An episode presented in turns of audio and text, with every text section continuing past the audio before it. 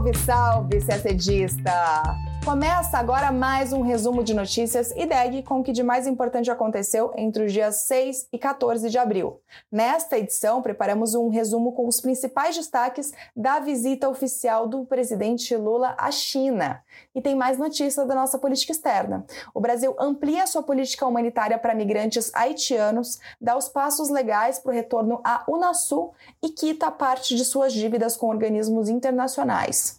E para além do Brasil, a Coreia do Norte lança mais um míssil e deixa o Japão em alerta. E após seis meses de rompimento, Bahrein e Catar restabelecem relações diplomáticas em um contexto de aproximação entre os países do Oriente Médio e arredores. Tudo isso em detalhes você acompanha agora no nosso podcast. No momento em que estamos gravando nosso podcast, na sexta-feira, dia 14, o presidente Lula realiza a visita oficial à China. O objetivo da viagem é fortalecer as relações comerciais e diplomáticas entre os dois países, especialmente em áreas como tecnologia, infraestrutura e energia. No primeiro dia de compromissos no país, na quinta-feira, dia 13, o presidente esteve em Xangai, onde participou da cerimônia de posse de Dilma Rousseff como presidente do novo Banco de Desenvolvimento o NBD, também conhecido como Banco do BRICS. Ao discursar na posse de Dilma, Lula defendeu o uso de uma moeda alternativa ao dólar no comércio internacional entre os países do BRICS: Brasil, Rússia, Índia, China e África do Sul. Também na quinta-feira, Lula visitou a sede da gigante de tecnologia Huawei e teve reuniões com executivos das áreas de energia sustentável e comunicações. Depois, na sexta, Lula cumpriu a agenda em Pequim, onde se reuniu com o presidente chinês Xi Jinping. A imprensa estatal chinesa afirmou que na reunião fechada, os dois líderes concordaram sobre a necessidade de diálogo e negociação para encerrar a invasão da Ucrânia pela Rússia. Já na reunião aberta, temas ligados ao meio ambiente e às mudanças climáticas dominaram o discurso de Lula. O presidente chegou a pedir o compromisso da China com a transição energética energética e a redução de emissão de poluentes. Ele também disse que deseja aprofundar a relação entre os dois países em diversas áreas nos próximos quatro anos e que ninguém poderá proibir essa aproximação. No mesmo dia, na sexta-feira, os dois líderes assinaram 15 documentos, incluindo acordos, protocolos e memorandos de entendimento, Todos estão listados e detalhados no site do MRE e vale a pena dar uma olhada lá no site. Bom, os documentos tratam principalmente de cooperação para desenvolvimento de tecnologias, intercâmbio de conteúdos de comunicação e ampliação das relações comerciais. Um deles tem a ver com o agronegócio. É um protocolo que deve ser seguido pelos frigoríficos brasileiros para a exportação de carne para a China. O documento também traz obrigações do governo brasileiro para a fiscalização das medidas. Outros acordos prevêem, por exemplo, um plano de cooperação espacial entre os dois países até 2032 e também o lançamento do sétimo satélite na parceria entre Brasil e China, o CIBERS 6. Além desses 15, foram assinados outros 20 acordos entre atores da parceria privada, em áreas como energias renováveis, indústria automotiva, agronegócio, linhas de crédito verde, tecnologia de informação, saúde e infraestrutura. поле. Ainda falando de política externa brasileira, por meio de duas portarias publicadas recentemente, o governo brasileiro renovou e ampliou a política humanitária em favor dos haitianos e apátridas atingidos pela crise no Haiti. O, a primeira portaria trata da concessão de vistos de acolhida humanitária. Ela estende o prazo de validade do visto de acolhida de 180 para 365 dias, o máximo permitido em lei. Com a medida, o governo tem o objetivo de conferir maior previsibilidade e segurança jurídica aos haitianos em situação de vulnerabilidade. A segunda portaria, ela permite que nacionais haitianos e apátridas já estabelecidos no Brasil possam solicitar uma autorização de residência prévia para seus familiares que ainda estão no Haiti. O procedimento pretende agilizar a concessão de vistos com base no direito à reunião familiar. As medidas beneficiam nacionais haitianos e apátridas afetados por calamidade de grande proporção no Haiti, seja por desastre ambiental, seja pela situação de instabilidade institucional no país. Em nota, o Itamaraty afirmou que com essas medidas, o governo brasileiro reafirma seu compromisso com a continuidade das políticas humanitárias em favor do Haiti. Seguimos com política externa brasileira. O presidente Lula assinou um decreto que oficializa o retorno do Brasil à Unasul, a União de Nações Sul-Americanas. O país havia deixado a organização em 2019 durante a gestão do ex-presidente Jair Bolsonaro. O decreto promulga o Tratado Constitutivo da Unasul. Ele entra em vigor em 6 de maio de 2023, ou seja, a partir do mês que vem, o Brasil volta a ser membro da organização.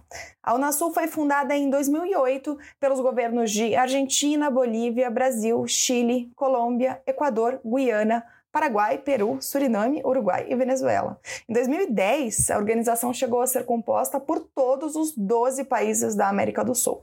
Mas de lá para cá, algumas nações se retiraram da Unasul, principalmente por divergências políticas.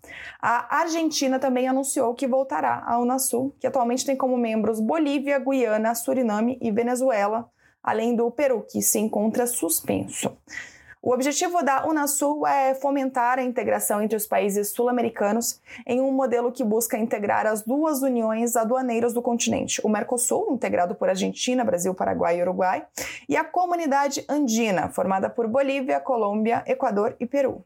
Além da esfera econômica, a integração tem o objetivo de ir além, para atingir outras áreas de interesse como social, cultural científico-tecnológica e política. Segundo o Itamaraty, com a medida, o Brasil ratifica o seu compromisso com a consolidação da América do Sul como zona de paz e cooperação, em linha com o preceito constitucional de promoção da integração regional.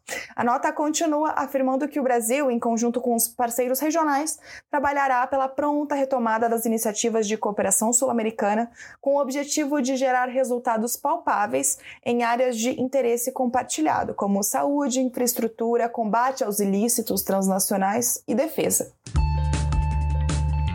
E agora, no âmbito multilateral, os ministérios do Planejamento e das Relações Exteriores do Brasil afirmaram que neste ano, só neste ano, em 2023, foram quitados 526 milhões de reais de dívidas do Brasil com organismos internacionais.